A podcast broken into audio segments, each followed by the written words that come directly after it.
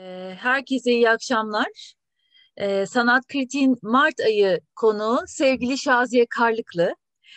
Bu akşam e, kendisiyle Türk Matahari'nin müthiş hikayesi Emin Adalet Pi'nin Kara Kahküllü Kız adlı kitabını e, konuşacağız. E, isterseniz kendisi de izin verirse çok kısa e, Şaziye Karlıklı'dan bahsetmek isterim. E, 1961 yılında İstanbul'da doğuyor. E, Marmara Üniversitesi Basın Yayın Yüksekokulu'nu bitiriyor ve 1982 yılında Türk Haberler Ajansı'nda başladığı gazeteciliğe 1985 yılından itibaren Nokta Dergisi'nde devam ediyor. Ercan Arıklı yönetiminde Nokta Dergisi'nde toplum ve ekonomi üzerine araştırma ağırlıklı haberleriyle dikkat çekiyor. Bu dönemde e, ileride yazabilirim düşüncesiyle Türkiye'nin önemli figürleri ve olayları hakkında bilgi ve belge arşivlemeye başlıyor. E, daha sonra Ekonomist dergisinin haber müdürlüğü de dahil olmak üzere çeşitli dergilerde yöneticilik yapıyor.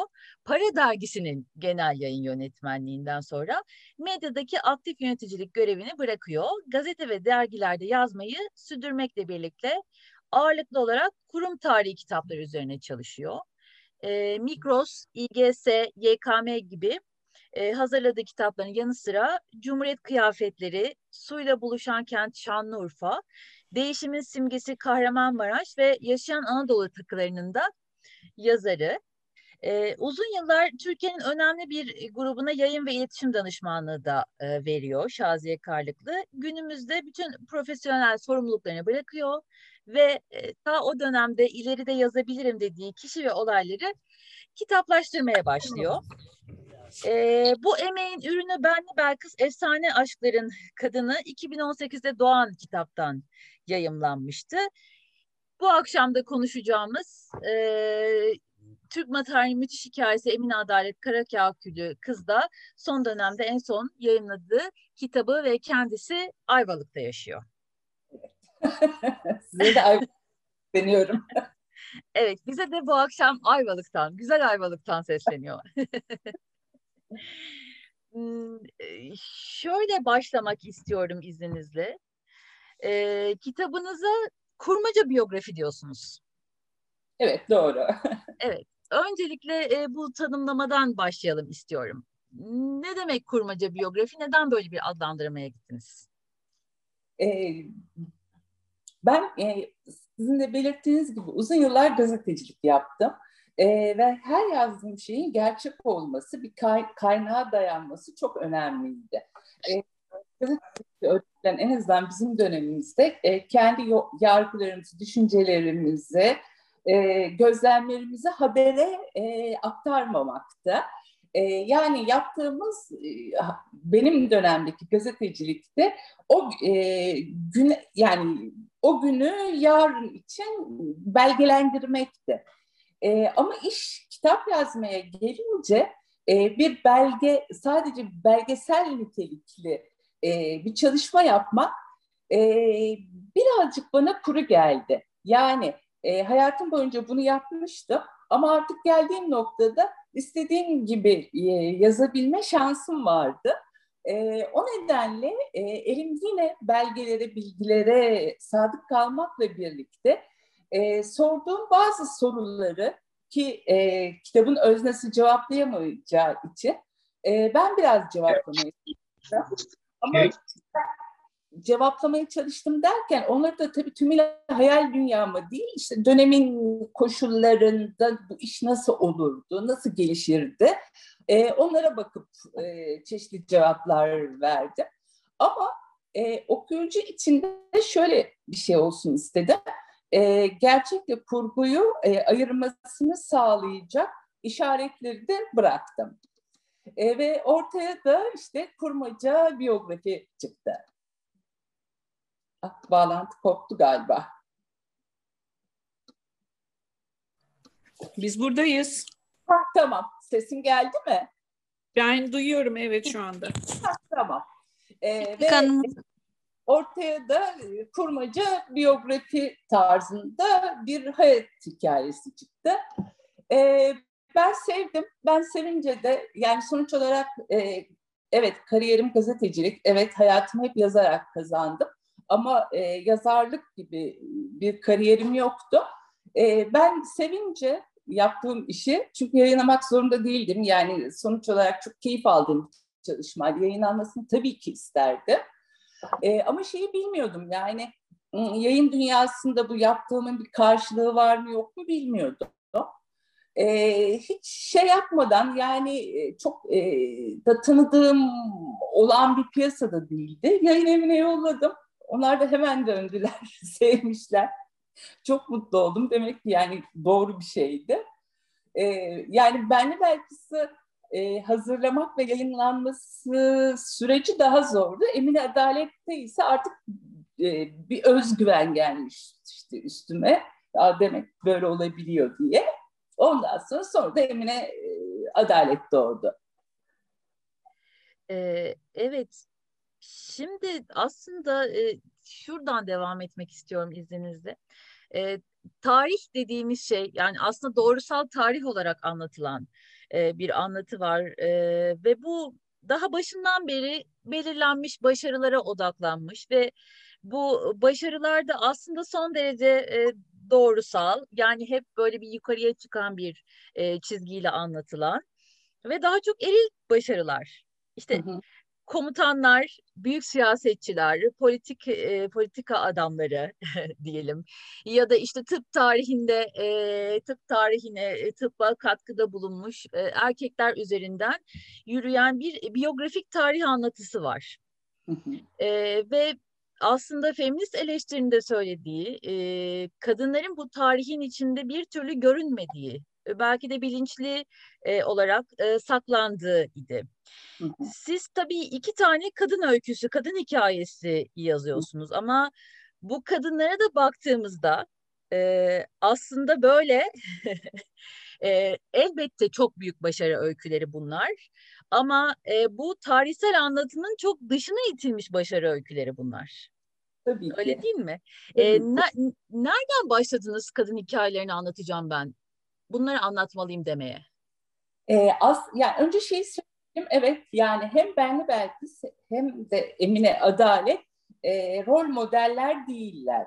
Yani e, bir kadın hikayesi yazmalıyım diye yola çıktığınız zaman e, önceliklendireceğiniz kadınlar değiller. E, benim ilgimi çekmesinin nedeni e, belki dergiciliğimden gelen, gazeteciliğimden gelen bir mesele.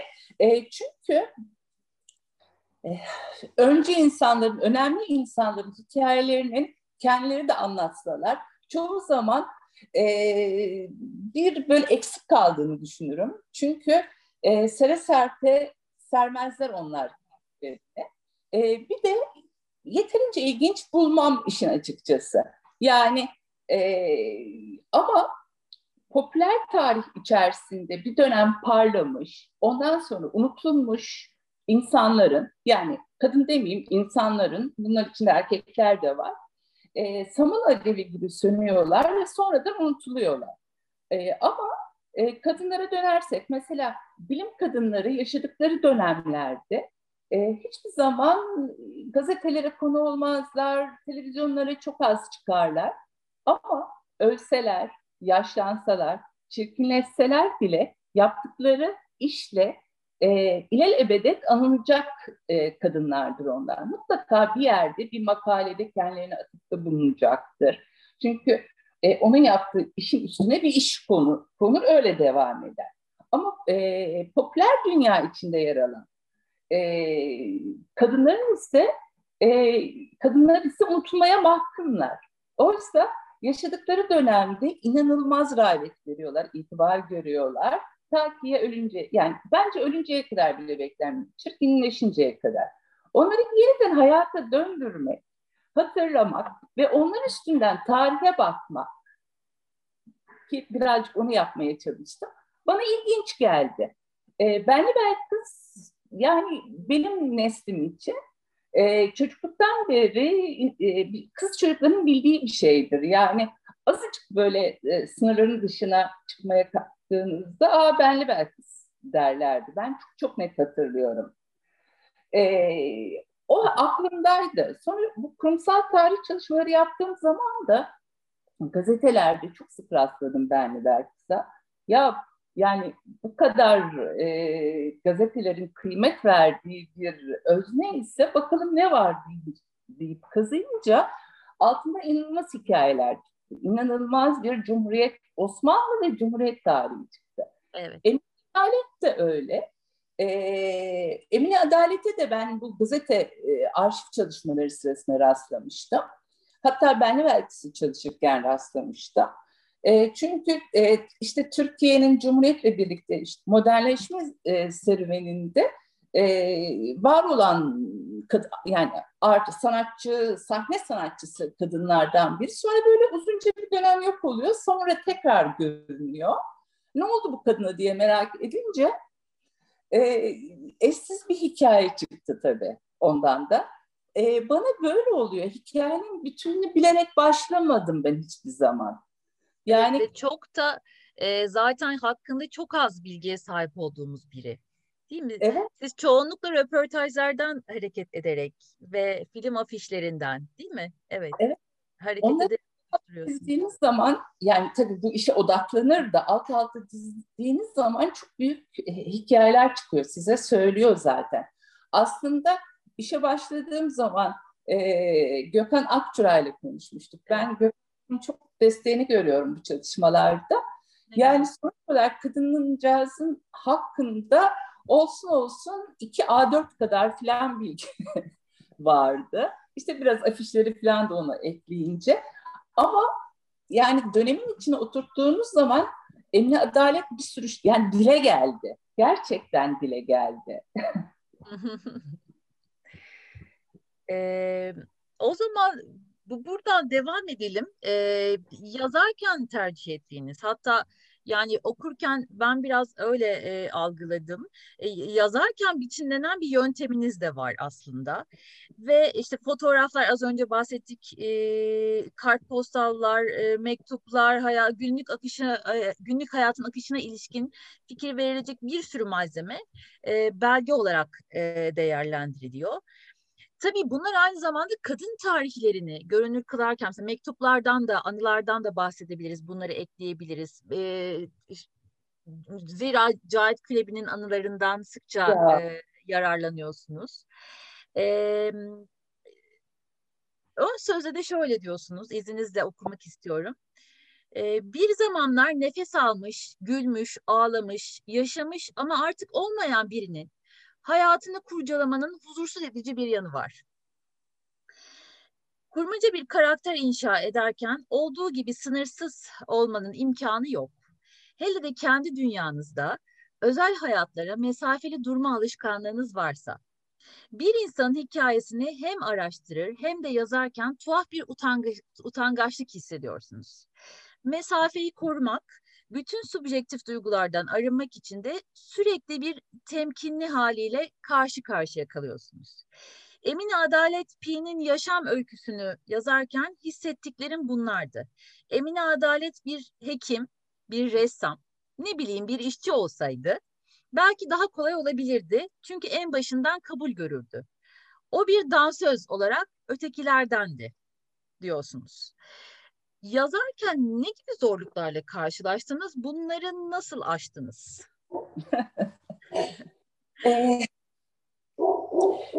bir bir kadın hikayesini, bir kadının hikayesini yazmak zaten zorlu bir süreç. Ama bir dansöz kadın hikayesini yazmak gerçekten çok zor. Benim için zor oldu. Belki yani başkaları için bu kadar zor olmayacaktır ama çünkü e, ne dersek diyelim e, çeşitli ön yargılarımız var. E, her bilgiyi bulduğunuzda ya da kadının bir lafını okuduğunuzda e, onu yargılamamak çok mümkün değil. Yani e, onu yazmayacak olsaydım onu yargılardım. Arkadaşlarımla onun üstüne e, daha başka sözcüklerle konuşurdum. Ama yazmanın getirdiği bir sorumluluk var. Yani e, bir, öncelikle saygı duymak zorundasınız. İkincisi e, kadına yani yazdığınız kadına saygı duyup aynı şekilde onu okuyacak olanlara da saygı duyup e, onlara da e, bu kadını kendi bakış açılarıyla e, yorumlayabilmeleri için bir fırsat tanımak zorundasınız. E, bu dengeyi tutturmak zor. Yani bunu aslında örneklerle belki anlatmak daha kolay. Mes- e, e, Ahmet Bey kulübü var mesela. E, Viyana'da Emine Adalet'in sahne aldığı bir Ahmet Bey kulübü var.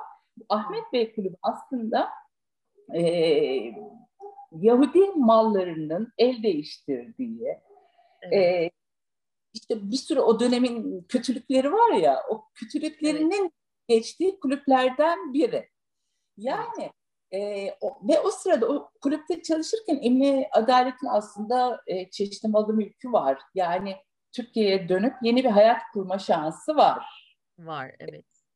Şey tabii yani e, Gestapo'nun baskısı da var. Ama onu seçmiyor. Yani hani öyle bir şey baskıyla girdiği bu hayatta sürükleniyor. Yani ben hani kendim onun yerine koysam e, hemen orayı terk et, ülkene dön, ülkende devam et derdim. Ama bunu yazarken demiyorsunuz. Anlamaya çalışıyorsunuz ya da onun kendine anlattığı kadarıyla bırakıyorsunuz. Ben genellikle öyle yapmaya çalıştım. Evet. Ee, yani orayı gidip de bir yargıda bulunmamaya çalıştım. E, ama bunu hani sırf klavye başında değilsiniz ki yazdığınız zaman. Bu yazım süreci en az bir, bir buçuk yıl sürüyor. Bir buçuk yıl bir şekilde onunla yaşıyorsunuz yani. işte yemek yaparken de aklınıza geliyor. Bahsettiğim zorluk biraz buydu. Evet. Ee, peki bu birazcık daha bu kurmaca biyografi üzerinden devam edip sonra e, kitabın içine girmek istiyorum izninizle. Tabii ki. Ee, burada aslında başka bir gerilim de ortaya çıkıyor. Yani bu işte biyografilerin ve otobiyografilerin de aslında kurmacadan çok da e, koparılabilen bir yönü yok değil mi? Siz bu noktada ne düşünürsünüz bilmiyorum ama e, tamamen kurmacanın yani bu bu türleri yazarken ya da okurken tamamen kurmacanın devre dışı kaldığını da düşünmüyorum açıkçası. Ee, zaten kitabı okurken de mesela Emine, Emine Adalet'in kendi yaşamı üzerine verdiği röportajlardan bahsetmiştik. Bol bol alıntılar var, dipnotlarda veriyorsunuz. Ee, ve onları biz de izleyebiliyoruz aslında. Sizin kurduğunuz bağlantıları biz de kurabiliyoruz okur olarak. Ee, akla hemen e, Hellbrown'un e, kendilik anlatısı geliyor. Özellikle bu feminist e, biyografi ve otobiyografi üzerine düşündüğümüzde e, kendilik anlatısını e, açıklarken bazı kavramlardan da yararlanıyordu. Onları bir hatırlarsak mesela bunlardan ilki itiraf idi. E, hem biyografi yazılan kadının hem de yazarın itirafları. E, ya tabii burada bahsedilen bir itiraf bizdeki günlük anlamıyla itirafçılık ya da rahatlama gibi bir, bir, bir suçun kabahatin dile getirilmesinden farklı bir anlama işaret ediyor. Daha çok sorunu içtenlikle ifade etmek. E, oradaki o duyguyu içtenlikle ifade etmekle ilgili. E, diğer bir kavram da hatırlama. E, hem biyografisi yazılanın hem de yazar açısından nelerin hatırlandığı, nelerin unutulduğu, bu da önemli. E, ve şüphesiz itiraf ve hatırlama eylemlerinin beraberinde bilinçlenme süreci. Ki Emine Adalet'i okurken de görüyoruz kendi de e, yavaş yavaş değil mi pek çok konuda e, bilinçlenmeye e, ve kendilik inşasında bu bilinçlendirmeyi sürdürmeye devam ediyor. E, böylelikle kendilik anlatısı için önemli olan e, bir diğer kavram da bilinçlenme. Yani bir nevi insanın yaşadıklarının farkında olması ve e, bu noktada Femi, e, Emine Adaleti kendilik e, hikayesi olduğu için bir feminist biyografi olarak tanımlar mısınız? Hmm, e, ya da böyle bir tanımlamaya da ihtiyacımız var mı? Bunu da tartışabiliriz. O ayrı bir tartışma konusu ama e, bir e, feminist biyografi olarak tanımlamaz, tanımlamazdım. Yani neden tanımlamadığımı da anlatayım. Sonuç olarak e, feminist yazının çok uzun tarihsel bir geçmişi var. E, kendine ait bir metodolojisi var. E, kuralları var. E, benim yazdığım Emine Adalet e, bence biraz ondan uzak. kaldı. Öbürü çok kıymetli, gerçekten çok kıymetli. Ee, ee, çok özür dilerim. Ee, tabii. O şeyden sonra sesiniz kız, e, kapandı. Yeniden tekrarlayabilirsiniz. Feminist tarih anlatısının çok uzun bir e, geçmişi var demiştiniz. Oradan sonra sesinize tamam. ulaşamadık. Ee, şimdi geliyor mu sesim? Evet. Tamam. E, yani feminist feminist e, yazımın e, yazının geçmişten gelen bir tarihi birikimi var. Kendine ait bir metodolojisi var. E, ve çok kıymetli bir alan gerçekten. E, ben kendimi bir e, o alanda böyle bir yapıt verebilecek kadar bir yetkin hissetmedim. İki, e, oraya ait bir metodoloji de kullanmadım. O nedenle sayılmaz. Ama, ama e, sonuç olarak her kadının yazdığı ve bir kadının yazdığı bir kadın hikayesi e, tabii ki feminizmin ilgi alanına girecektir. Ki bu, bu e, baştan aşağı kurmaca olmadığına göre e, Türkiye'nin öncü dansçılarından birini anlattığına göre e, feminist yazın için çok önemli Emin Adalet. Kitap için söylemiyorum ama Emin Adalet önemli ki zaten dikkat de çekmiş. Ee, bir Sentalay Hanım, bir Sentalay Hanım bir sempozyumda Emine Adalet üstüne hı hı. E, bir sunum yapmış zaten, bir bildirisi var. E, ki zaten o bildiriyi okuduğum zaman yani kitabı yazarken okumuştum sonra tekrar geri döndüm tekrar e, tekrar okudum. E, bakış açımız farklı. Yani onun çünkü o daha metodolojik bakıyor. Ben daha çok bir e, akıp giden hayat hikayesi gibi baktım. E, evet yani e, yani e, feminist e, feministler için bence Emine Adalet çok e, ilgi duyulması, Emine Adalet ya da benzeri figürler, başka kadınlar da var. E, biri olmalı. Yani e, ihmal edilmiş bir alan aslında e, popüler kadınlar. Benle belki de öyle. Yani evet. Benle evet. belki de öyle. E, ama bence bakılması gereken bir alan. Çok kıymetli veriler elde ediyor insan. Yani feci bir kaynak. Hem o dönemin bir de şöyle bir şey. Bu kadınlara baktığınız zaman e, o dönemin güçlü erkeklerine de aynı tutmuş oluyorsunuz. Evet. evet. Yani şeyler öğretiyor. Evet. Umarım cevaplayabilmişimdir. Tabii zira Emine adalet de diyor. Yani dünyayı fetheden e, erkekleri ben fethetmiş oluyorum diyor. Evet. Evet. evet hepsinin Aa. hayatına e, büyük oranda dokunuyor. Yani erkeklerle istediğimiz bir ilişki mi? değil tabii ki. Ama yani bir de şeyi de söylemek lazım. Yani e, o dönemde dans eden tek Türk kadın Emine Adalet değil. Değil. Ama evet. Yani Avrupa'da bunu başarıyor olması inanılmaz bir şey, inanılmaz bir şey yani. O kısımda övgüye değer bence. Çok, az, o az, azmi gerçekten öyle.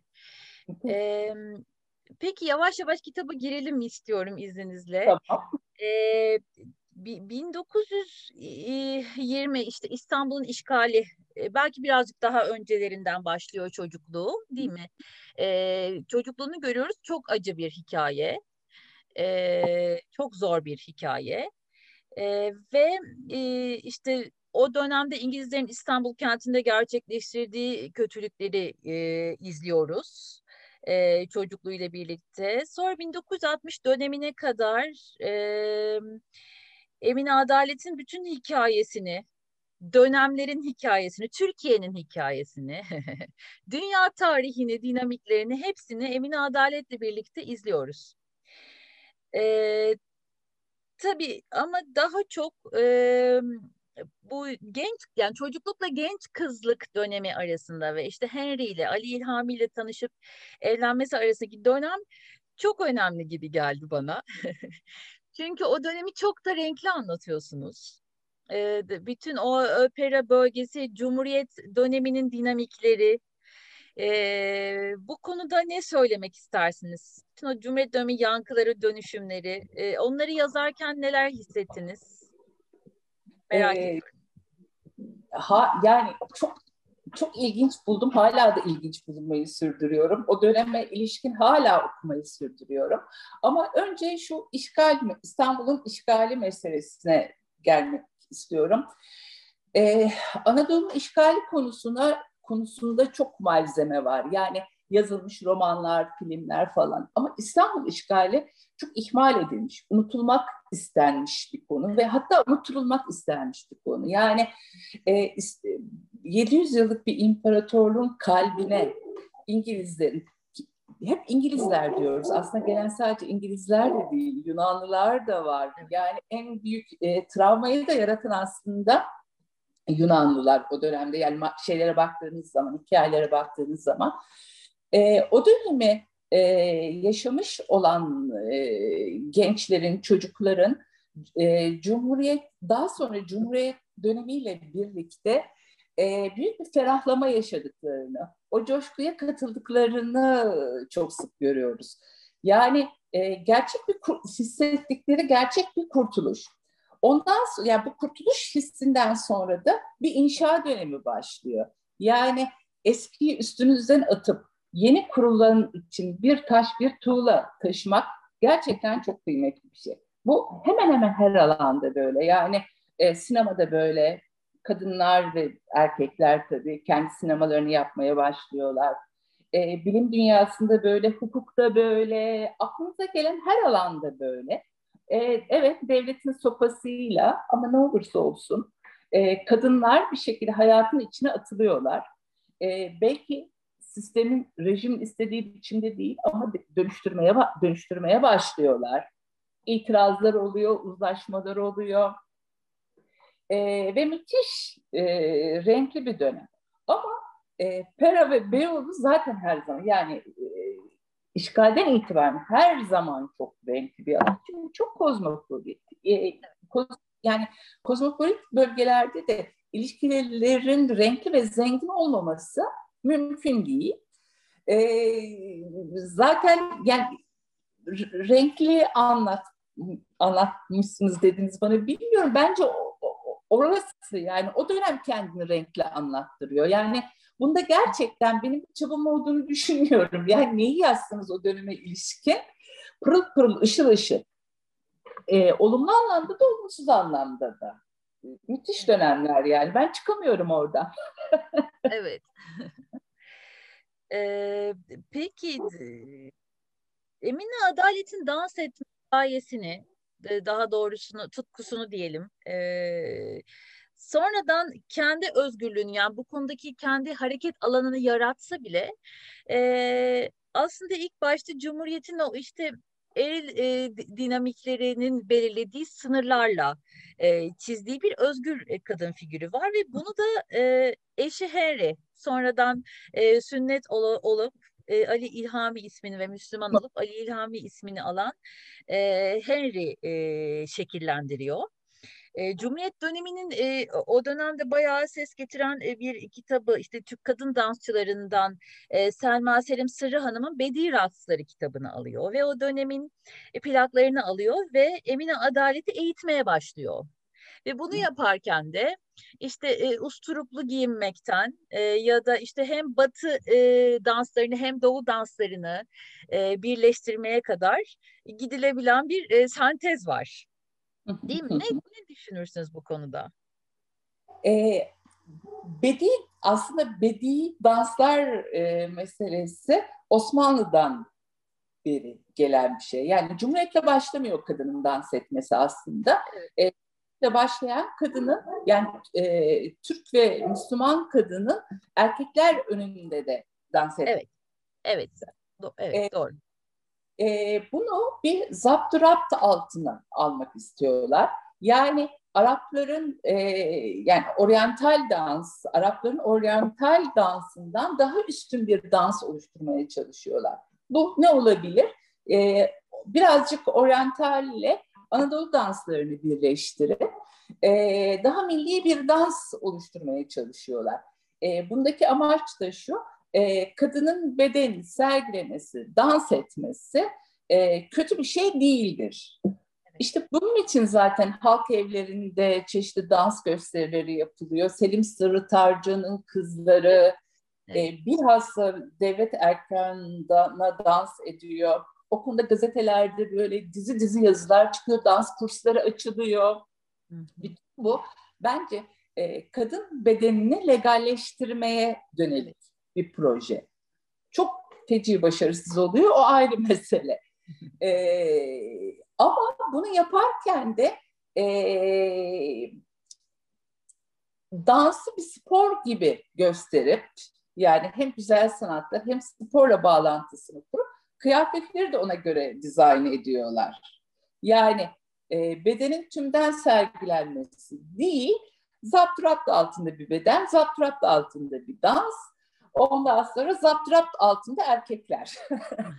e, uygulama var ama e, maalesef şey e, bir, yani bale dışında ve halk oyunları dışında işin oryantal kısmı e, sadece erkek eğlencesi olarak kalıyor. Yani Cumhuriyet bunu beceremiyor.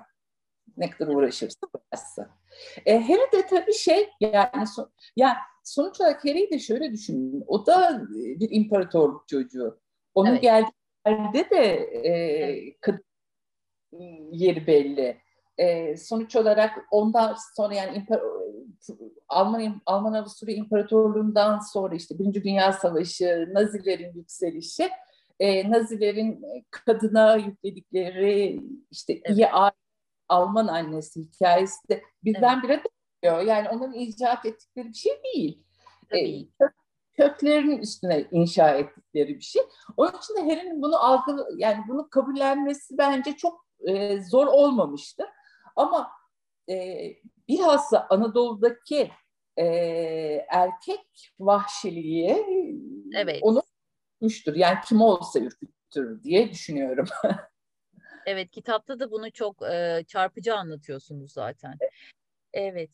E, peki Emine Adalet aslında çocukluğundan itibaren e, yani o savaşla birlikte ve işgalle birlikte e, aslında politikanın içine doğuyor bir noktada ama yani e, o, o evin içine bir bomba gibi düşüyor aslında.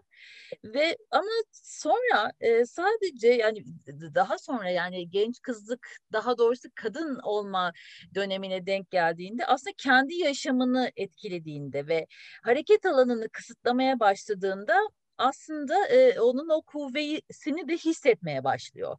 Değil mi? Ve bu e, alanda coğrafik olarak Orta Doğu.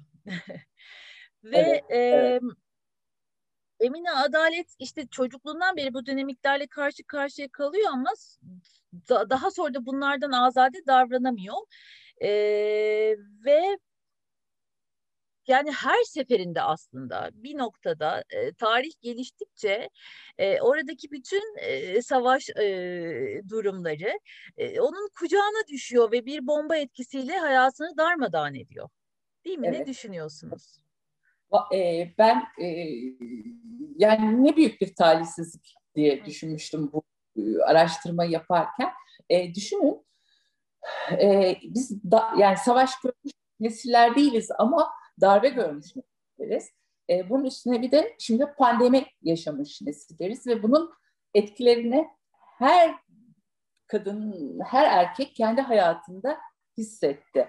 E, Emine Adaleti düşünün, yani Birinci Dünya e, Savaşı'nda takip eden işte dönemde Sakarya Meydan Muharebesi'nde babasını yitiriyor. Pandemi nedeniyle annesini yitiriyor.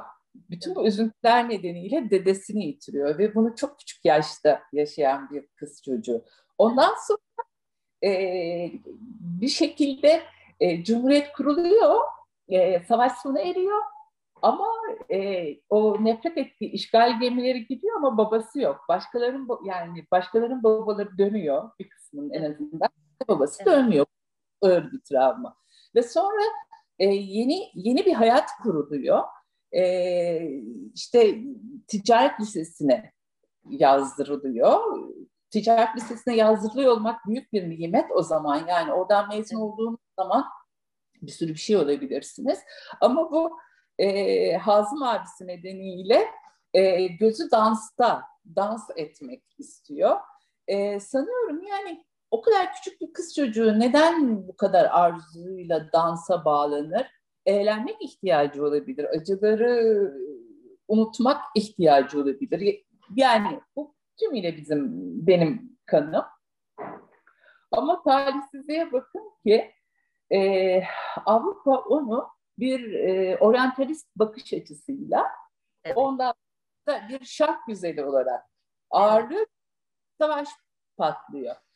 E, Avrupa'nın yani o e, İkinci Dünya Savaşı zamanındaki hep biz şey düşünürüz.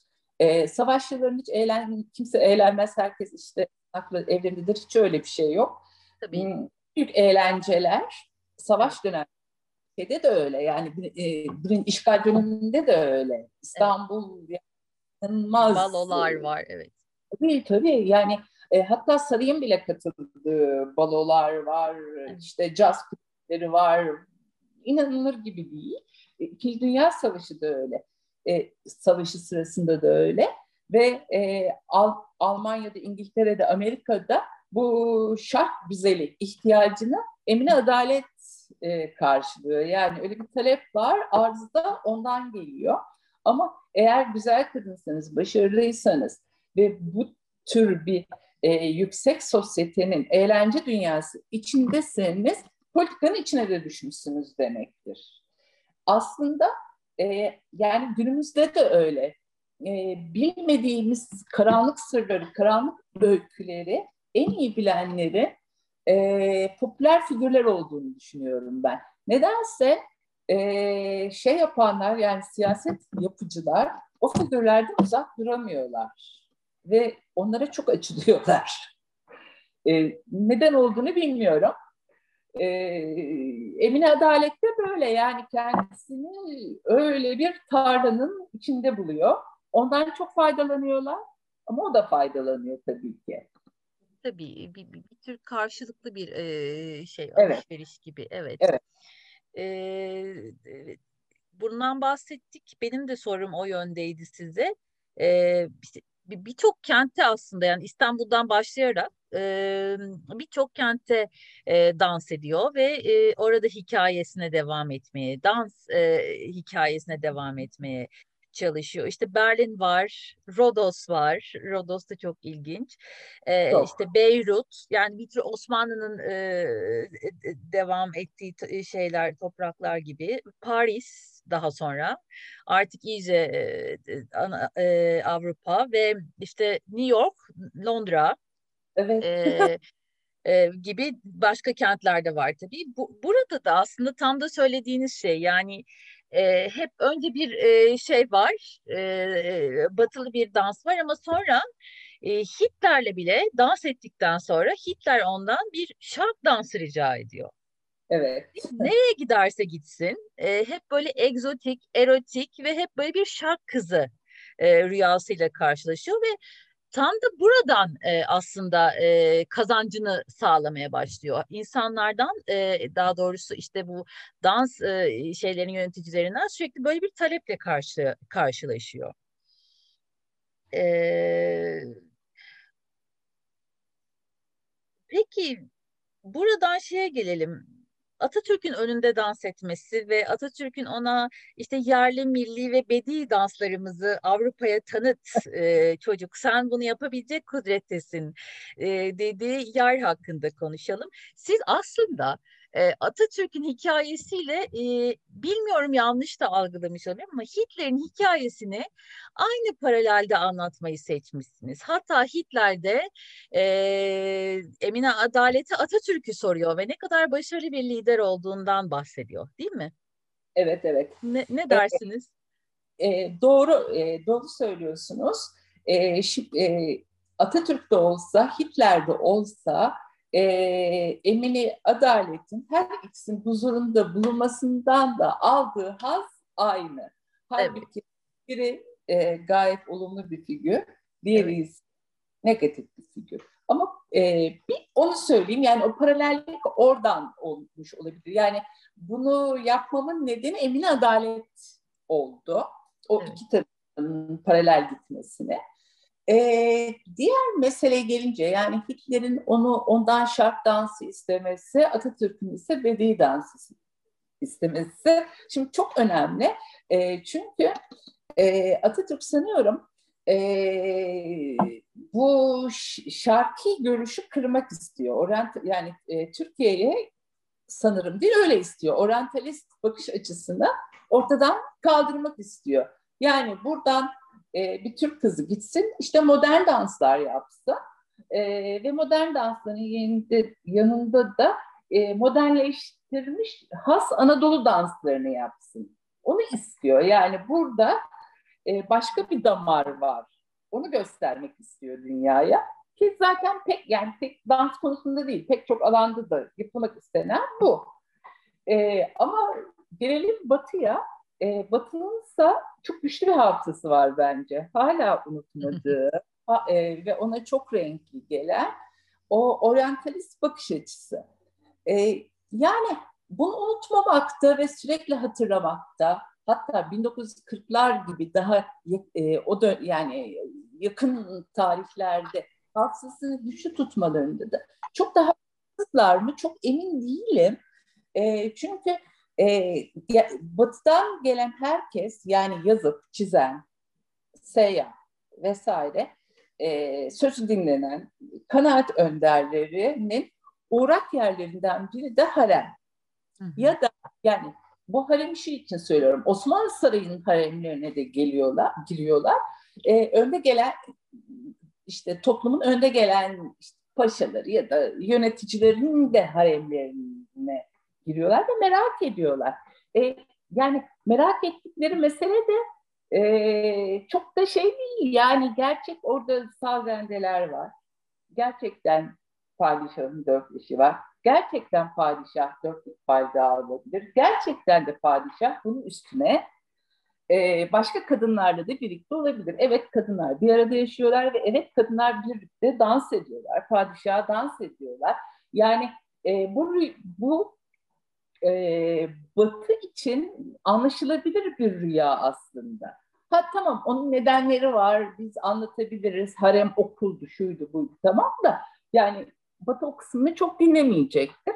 E, Emine Adalet de bu hafızanın güncellenmiş hali olarak çıkıyor. Aslında kadıncağızın istediği çok da iyi dans ediyor. Yani o dönemin evet. modern da çok iyi ediyor. Ama e, kendine bulabildiği yer oryantal dans, şark dansları öyle devam ediyor. öyle evet. Ve tabii en büyük gayesi de aslında batıda dans etmek değil tabii. mi? Henry ile e, evlendikten sonra neredeyse ortak rüyaları gibi e, böyle bir şey de var. Evet. Peki e, istikbarata karışıyor. Göbels'le e, karşılaşıyor, kesişiyor yolu. E, e, Göbels ondan e, Almanlara yardım etmesini istiyor ama o e, reddediyor bir, bir parça. E, fakat yani hikayede olanı söylüyoruz elbette. Ve sonra e, Türklere bir istihbarat veriyor ve e, sizin de altını çizdiğiniz gibi aslında savaşın, İkinci Dünya Savaşı'nın kaderini değiştiren bir istihbarat. Evet. Ve oradan e, Türk matarisi doğuyor diyelim.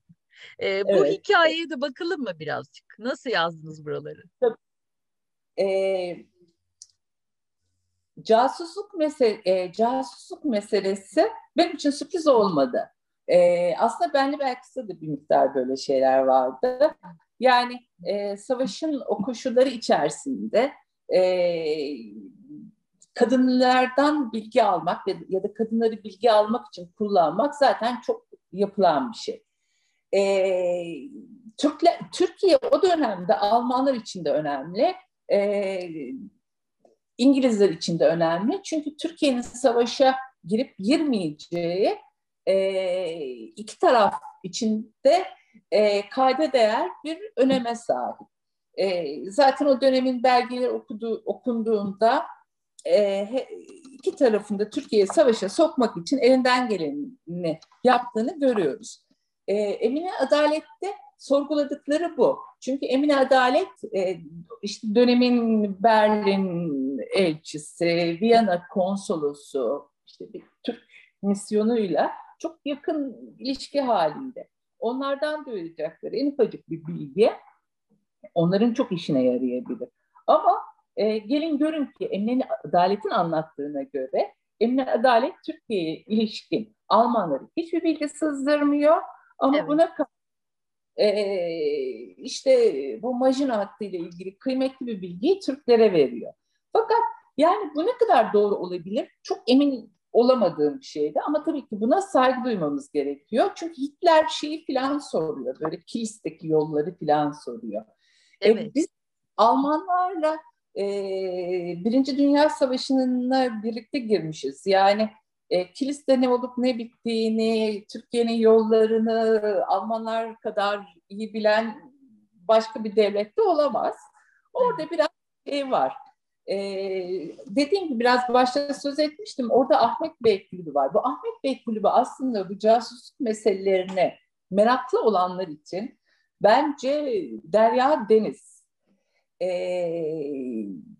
ben Almanlara yani Almanlar boşuna onu orada tutmazlardı. Almanlara Türkler hakkında olmasa bile e, Yahudiler hakkında bilgi sızdırmış olabileceğini düşünüyorum. Ama yani emin olabileceğim bir şey değil bu. Evet, elbette. E, orada aslında bir, bir, bir ayrıntı var. Onun da biraz e, öne çıkması gerekiyor diye düşünüyorum. Mesela işte e, Behçet Bey'di değil mi? E, Daha sonra evet konsolosluğa yükseltiliyor bu bilgi verildiği için. Evet. E, evet. Aslında Emine adalete güvenmiyor.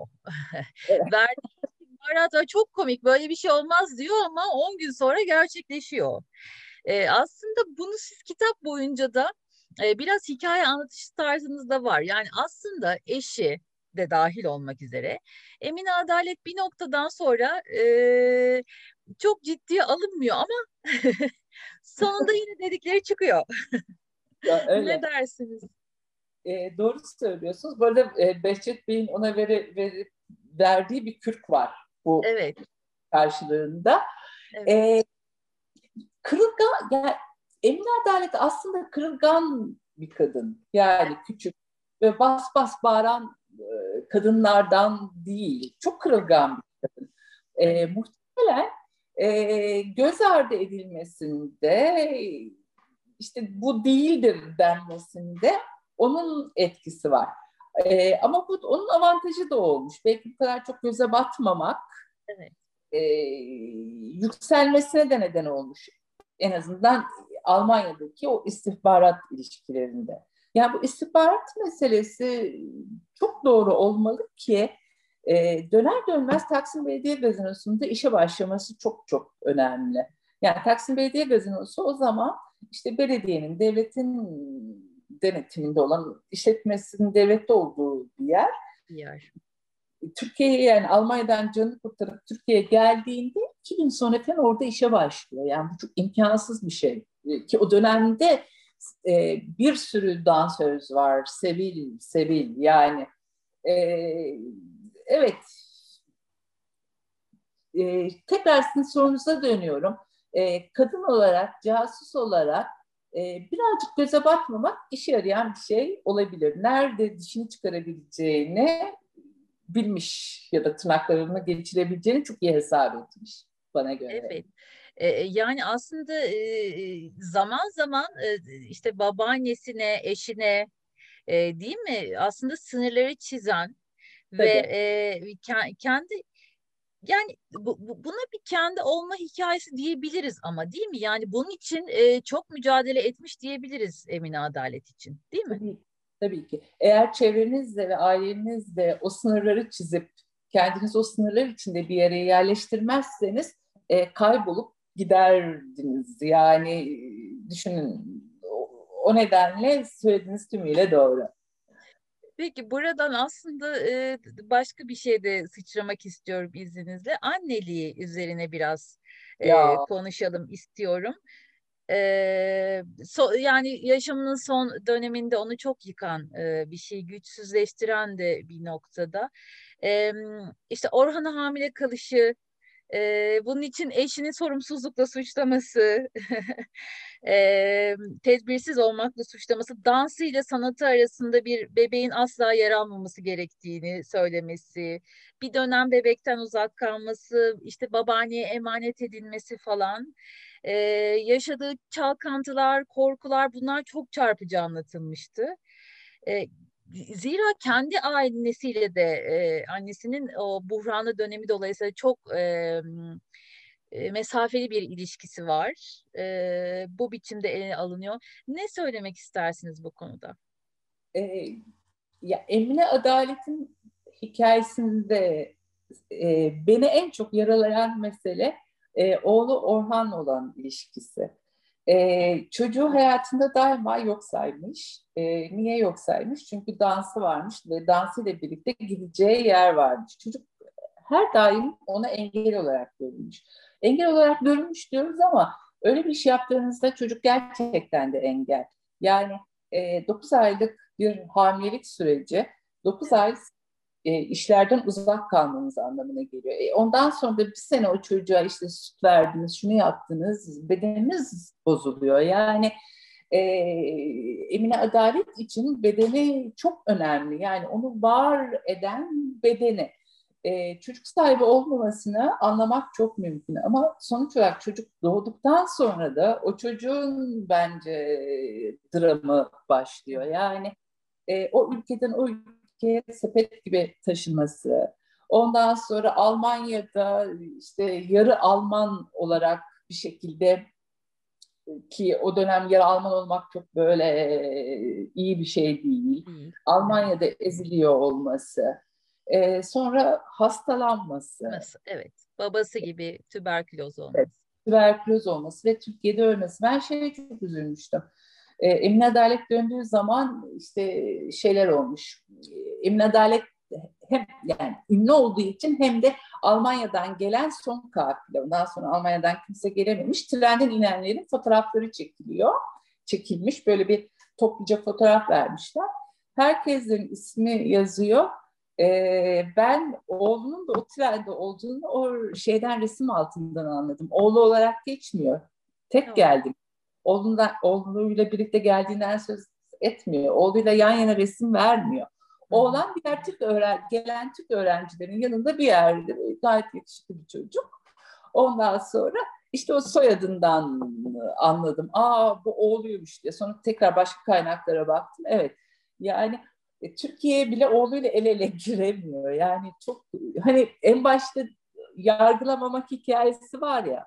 Kesinlikle. Evet. Orada böyle bir insanın kalbi şey yapıyor. Ben yani tek çocuk oğlan annesi olarak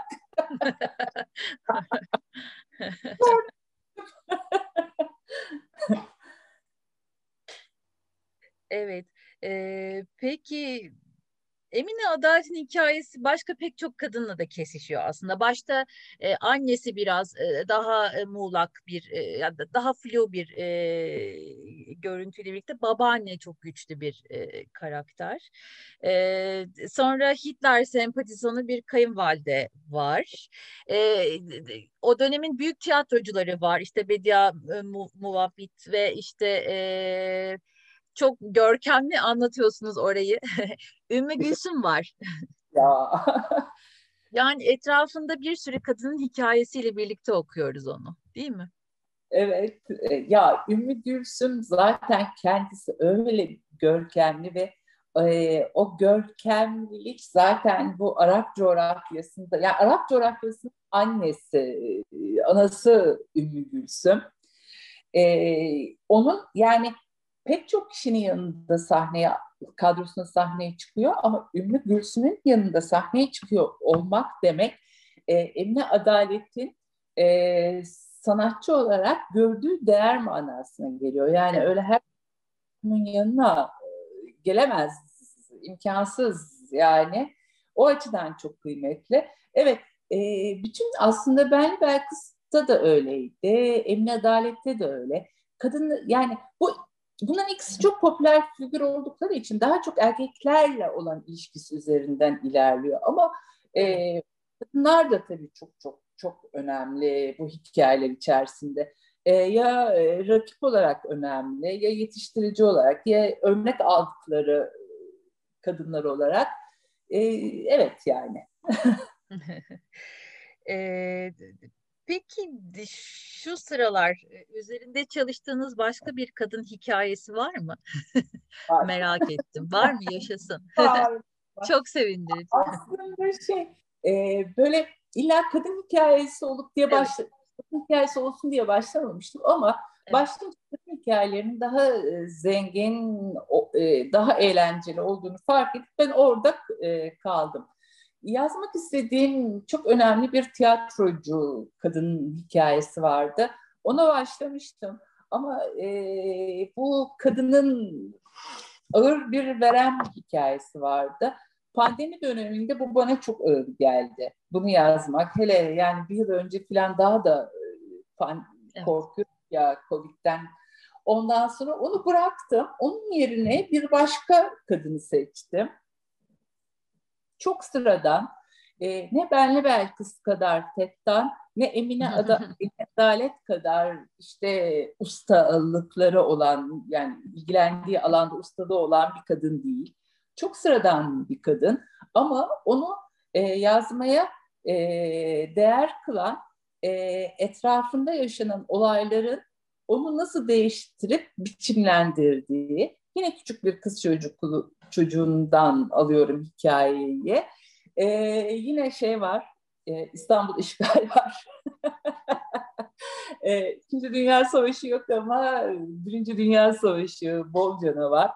E, dedim ya çıkamıyorum ben o dönemden. E, ki yani ki, yazılacak çok şey var. Çok evet. hikaye geldi bana. E, yaz, e, araştırmanın büyük bölümü bitti. Yazmaya da başladım. Umarım çok güzel. Çok çok güzel haber. Ee, peki benim kitapla ilgili e, notlarım, e, sorularım bu kadar. E, sizin eklemek istediğiniz e, bir şeyler varsa e, onu konuşabiliriz. Sonra e, ikinci bölümde e, sorulara geçeceğiz. Peki. e, bence sorulara geçebiliriz. Tamam, e, peki. Gayet e, detaylıydı. Umarım ben cevap verebildim. ben çok teşekkür ediyorum. Ee, bir okur olarak da çok teşekkür ediyorum. Çok e, çok keyifli okudum. Ee, çok teşekkür ediyorum kendi adıma. Ee, arzu ederseniz e, sorulara geçebiliriz. E, sorusu olan, e, tartışmak isteyen, eklemek isteyen varsa alabiliriz.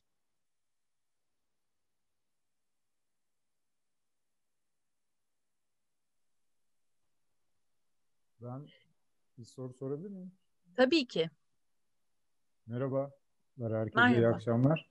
İyi akşamlar. Ee, merhaba e, Şaziye Şey sormak istiyorum ben. E, hani hayatta kalan e, tabii akrabaları e, varsa onlardan hiç bir olumlu veya olumsuz bir e, geri dönüş oldu mu size? Hani e, onu ben merak etmiştim.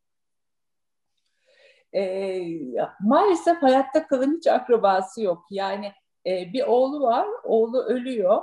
E, daha uzak akrabaları varsa bile e, yani kendisi hasta ve darvazede yatarken bile ilişki kurmuyorlar kendisiyle. Ben her iki şahsiyetten de hani ben de Berkıs'tan da hani belki... E, tabii ki. Yani Emin Adalet'in çok yakın akrabaları yok ya da ona sahip çıkacak kadar yakınlık kuran akrabaları yok. Ama Benli Belkıs'ın e, var. E, Benli Belkıs'ın yani, yani Bel, Belkıs Söylemezoğlu'nun ailesi zaten e, çok köklü bir aile. E, Türkiye'nin siyasetinde, e, ekonomisinde, sanatında, dış politikasında her şeyin rol oynamış e, büyük bir sülale ediyoruz. E, hala akrabaları var. Bu akrabalardan hala işte bu sözüne ettiğim alanlarda başarılarını sürdüren önemli isimler var. E, evet, yeğenlerimden bir tanesi benimle ilişkiye geçti. E, e, hatta şey üstüne işte daha neler eklenebilirdi, benle belki de daha neler olabilirdi onları da konuştuk. E, ama negatif bir şey gelmedi çok şükür. ben zaten yazarken şeye çok dikkat ediyorum. Yani e, aile aileleri olsun ya da olmasın e, gerçek belge bilgilerden sapmamaya e, ve o insanları incitmemeye. Yani zaten incitecek, incitilecek bir tarafları yok. Ama hani bir mesafe korumaya, korumaya dikkat ediyorum. Teşekkür ederim. Ben Çok teşekkür ederim. teşekkürler.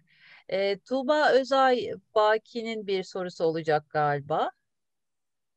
E, sesli de sorabilirsiniz.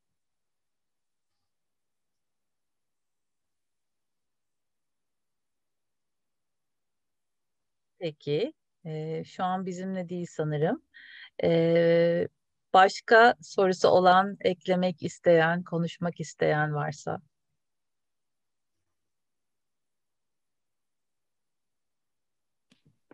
Ben sorabilirim. Lütfen. Merhaba. Merhaba Özgür. Ben e, Benlik Belkıs kitabını da okumuştum. Zannedersem e, aynı dönemlerde yaşadılar ama yolları hiçbir zaman kesişmedi galiba. Benli Belkıs da bayağı bir gezmişti.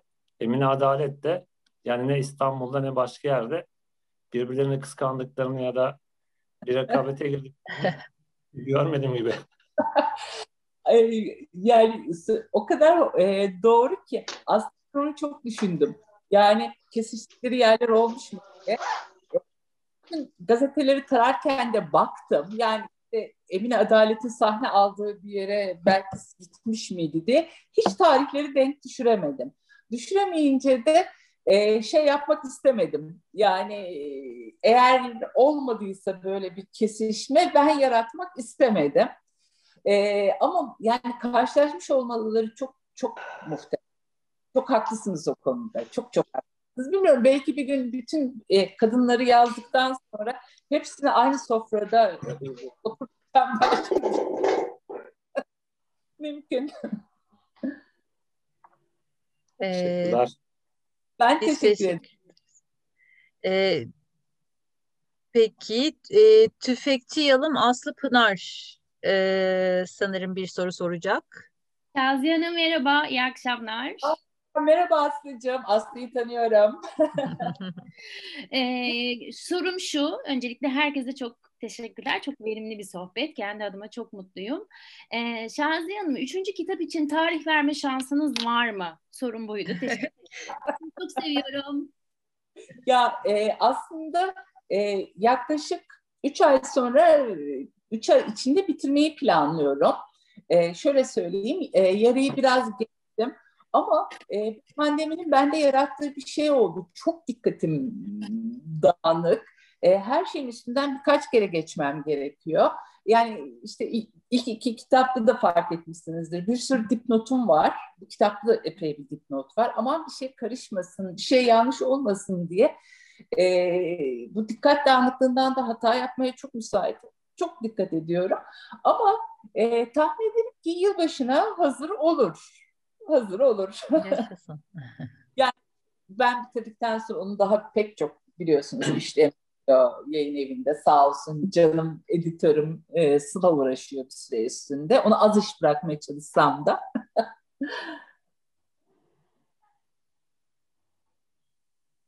Peki, teşekkür ediyoruz. Evet, ee, pardon, başka... Ben soru sorabilir miyim? Tabii lütfen, elbette.